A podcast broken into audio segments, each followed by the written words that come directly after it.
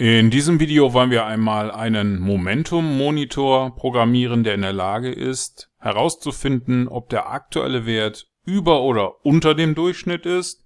Also lassen Sie uns einmal herausfinden, wie man so etwas mit MQL4 programmieren kann.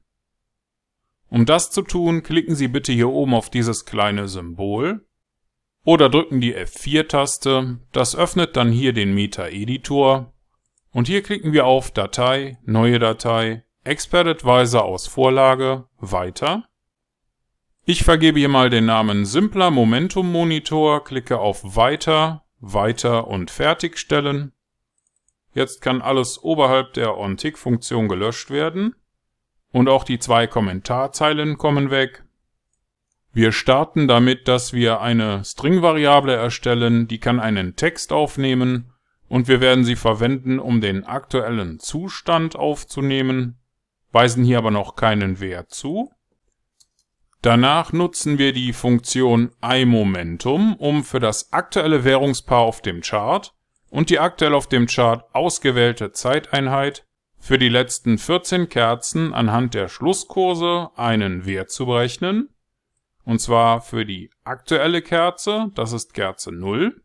Wenn man das einmal markiert und die F1-Taste drückt, dann sieht man, dass der Wert relativ zur aktuellen Kerze berechnet werden kann. Wir wollen das jetzt für die letzten 14 Kerzen tun, um den Durchschnitt zu ermitteln. Darum erstellen wir uns hier ein Array für 14 Werte, damit wir die Werte für alle 14 Kerzen aufnehmen können. Außerdem brauchen wir noch eine Variable für den durchschnittlichen Wert. Den setzen wir zunächst einmal auf 0, denn den möchten wir gleich noch berechnen. Dazu brauchen wir noch eine Variable, die die Summe sämtlicher 14 Werte aufnehmen kann. Auch die wird am Anfang mit dem Wert 0 initialisiert. Und jetzt nutzen wir eine For-Schleife, um alle Elemente im Array durchzugehen. Nochmal zur Erinnerung, es handelt sich um 14 Elemente. Das erste Element für die aktuelle Kerze hat aber den Indexwert 0, also die Zählung beginnt mit 0 Darum ist das letzte Element für die 14. Kerze der Index 13. Und diese Vorschleife ist so zu lesen, dass wir sagen, solange wir vom letzten Kerzenwert herunterzählen und Indexwerte über 0 haben, ziehen wir jeweils eins von dem Wert für den Index ab und danach wird ausgeführt, was hier in den Klammern steht. Und da berechnen wir zunächst einmal einen temporären Wert das übernimmt ebenfalls die Funktion iMomentum und die Zeile ist nahezu identisch zu der Zeile hier oben. Allerdings nutzen wir jetzt den aktuellen Index im Array, um den Wert für die jeweilige Kerze zu ermitteln. Und danach ermitteln wir die Gesamtsumme von allen 14 Kerzen, indem wir den aktuell ermittelten Wert für die Indexkerze hier zum derzeitigen Wert für die Summe addieren im Anschluss berechnen wir hier unseren Durchschnittswert, indem wir hier die Gesamtsumme durch die Anzahl der Kerzen im Array dividieren. Und falls der aktuelle Wert für unser Momentum größer ist als der durchschnittliche Wert, den wir hier ermittelt haben, dann liegt das Momentum über dem Durchschnitt, also weisen wir den entsprechenden Textwert hier unserem aktuellen Zustand zu im anderen Fall, wenn der aktuelle Momentumswert unterhalb des durchschnittlichen Wertes liegt, dann ist der Momentumwert unterdurchschnittlich und wir weisen diesen Text hier unserer aktuellen Variable zu.